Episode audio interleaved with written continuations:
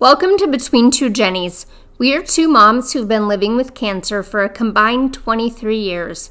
We are here to offer our experiences and tips. Episode 1 is our diagnosis or origin stories.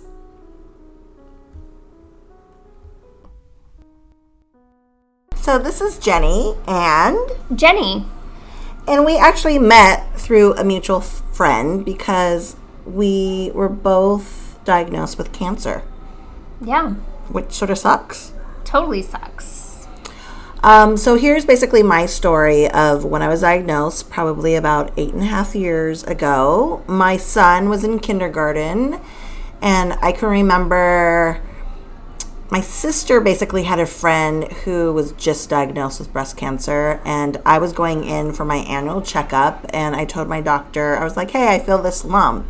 She wasn't really too concerned about it, and she says it's probably pretty normal, but let's get a baseline on you just in case. And I went in, of course, it's on a Friday, it's always Friday, and they couldn't give me results till Monday. So I had to wait, not knowing if I had breast cancer or not. But when you get your mammogram, you sort of know. You see the people who leave with happy results, and then you're still waiting. So got the call Monday morning saying, "Hey, guess what? You have cancer." Um, so shocking, so shocking because it didn't really run in my family. I was 38 years old, had this kid, my only child, who is a kindergartner.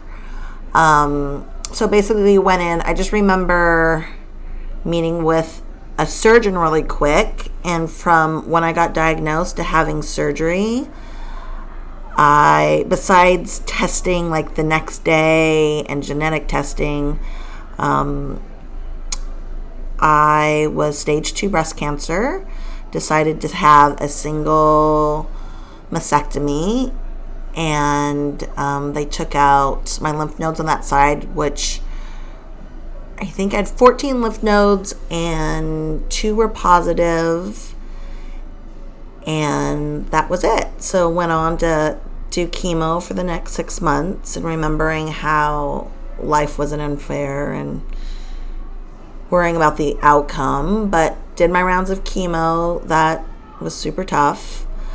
And then got the all clear six months later, which was great. Um, lived my life, was still unsure about the future. Went into my every three month check. And then I remember they cut me loose after a year and said, you know what? All's good. Your numbers are great. Why don't you take six months off? and go live your life and we don't want to see you back so of course went uh, went back for my checkup in six months had a scan and an mri and basically the mri showed that my right, right breast was fine um, but they found a tumor in my liver. So it turned out that my breast cancer actually metastasized to my liver and immediately um, diagnosed me to stage four so, have been dealing and maintaining this lovely cancer that's in my body ever since. And probably, I would say, on some type of cancer treatment for about seven years now. Um, I'm thankful to be here. I've met Jenny through this journey. I mean, we were connected, our kids were on a team together, and it just so happens this other mom says, I know this other woman named Jenny that has cancer too.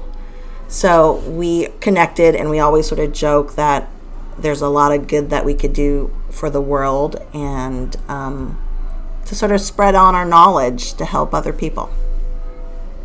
Yeah. Share our yeah, share our stories so people don't know they're alone, right? Yeah. Okay, by the way, I'm getting my mammogram tomorrow. Good. Yeah. Good. Yeah. Um so I my story is very different. I have a different type of cancer. I have colon cancer. Um so I was I just turned 33. I was 37 weeks pregnant with um, my youngest son. who is the same age as your son. And um, I, I just didn't feel well. I was I was a teacher and I was gonna teach right up until until the baby was due. But I just I was feeling horrible, and I was actually teaching a class.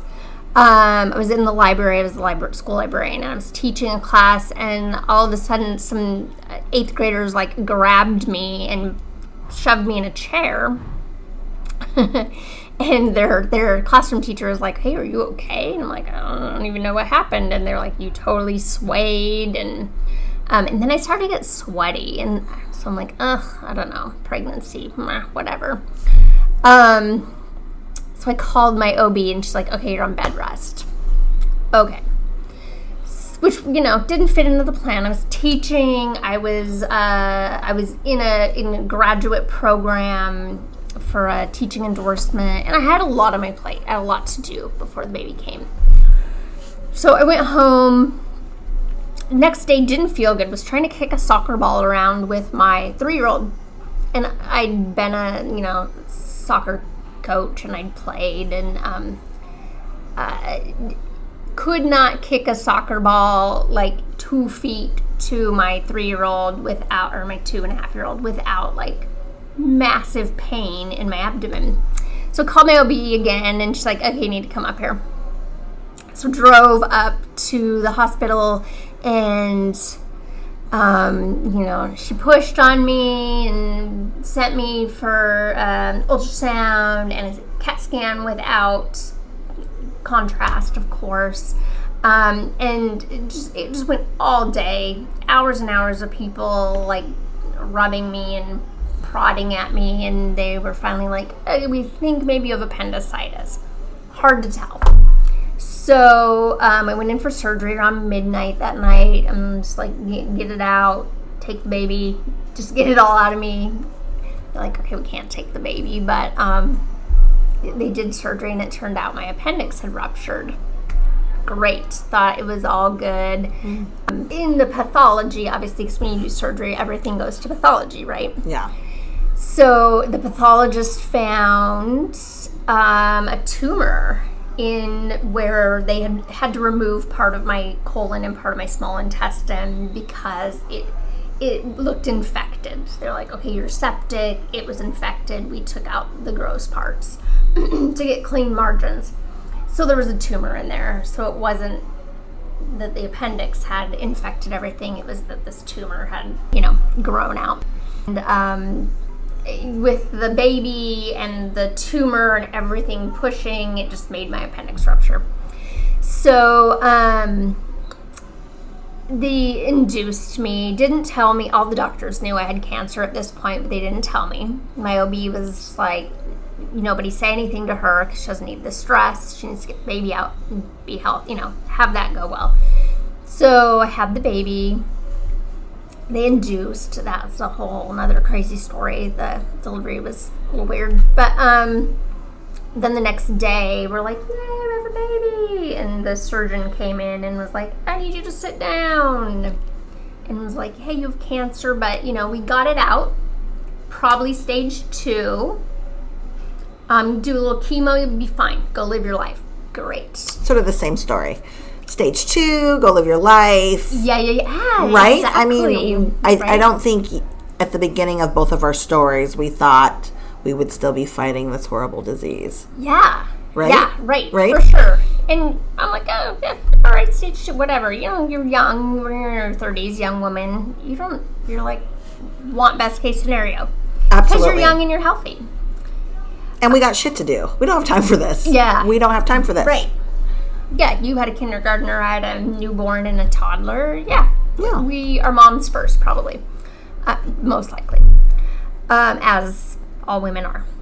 So, so yeah, so he sent me to an oncologist, and the oncologist was like, I want to go in and look around some more.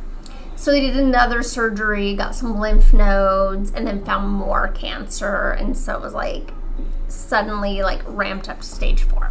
I'm 33. I didn't even know what that meant. I didn't even know what my colon was, to be honest. Large intestine. Oh, I didn't know it was the same thing. So let's back up though. Okay. Um, is there family history for you? Oh yeah, good question. Nope. No. Wow, I didn't. None. Wow. Same And- with me. yeah. Not, you know, No BRCA gene. no or- BRCA gene. I tested, and I remember my oncologist said, you know, believe it or not, um, he said 75% of all new, at least for breast cancer, um, newly diagnosed cancer patients, 75% do not carry the gene. Wow. Mm-hmm. That's a really. That's pretty high, yeah. right? Like, don't carry the gene. And I sort of wonder because if I did carry the gene, insurance would probably pay for all of these testings Mm-hmm. before, right? There's always these, Yeah, I have friends whose like their moms have passed away, and Right. so they did testing. so they, but insurance will pay for that. So, right? So if they're going to, you know, if you're flagged like that, you can probably, in those cases, catch it, hopefully when it's a lot smaller and manageable Mm-hmm. versus someone who unfortunately doesn't have a family history of it where they just sort of catch it when they catch it. Yeah, and you're blindsided. They catch it when you have it. Yes. Yeah.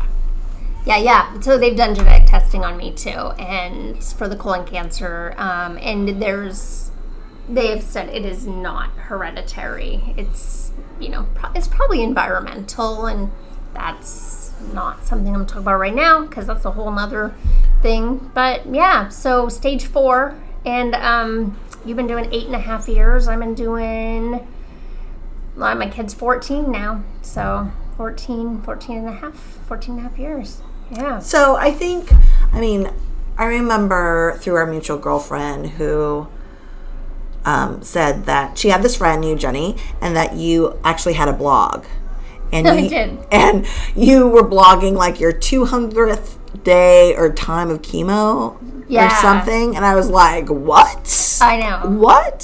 So I thought that was really inspiring. And I think as much as Or insane.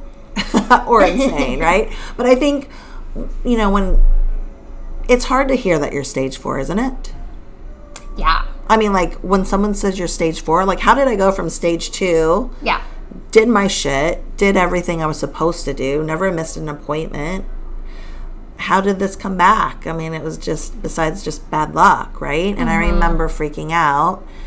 And my oncologist said, Look, it's not the end of the world. Yes, it, your life is different. Yes, you will always be, I will always check up on you. You don't have the freedom of taking six months off without a scan or not being in this place every month for a check. Um, but she goes, it's not necessarily a death sentence. She goes, Jenny, you're stage four because your breast cancer metastasized to another organ. And so that automatically makes you stage four. So my concept of trying to manage it and learn to live with it um, has been a challenge, but I'm also grateful for this time. I mean, I remember hearing about your story and knew how long you've been dealing with it, and it's been inspiring and very hopeful for me that knowing that we can live a healthy life with with cancer and we can still be there for our families. Absolutely. Let's um let's talk about that more in our next episode. That would be a great topic, I think, like just how you do live and uh what that looks like. Cuz you're not to, you know, run off and live in Bora Bora forever now cuz you're tied to a hospital, True. right? But you still can do a lot. So let's talk about that in our next episode. Um, so that's who we are. Thanks for joining us. This is Jenny and Jenny.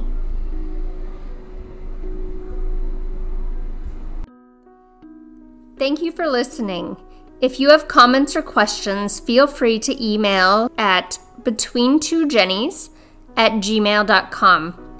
Also, big thanks to our editor and producer,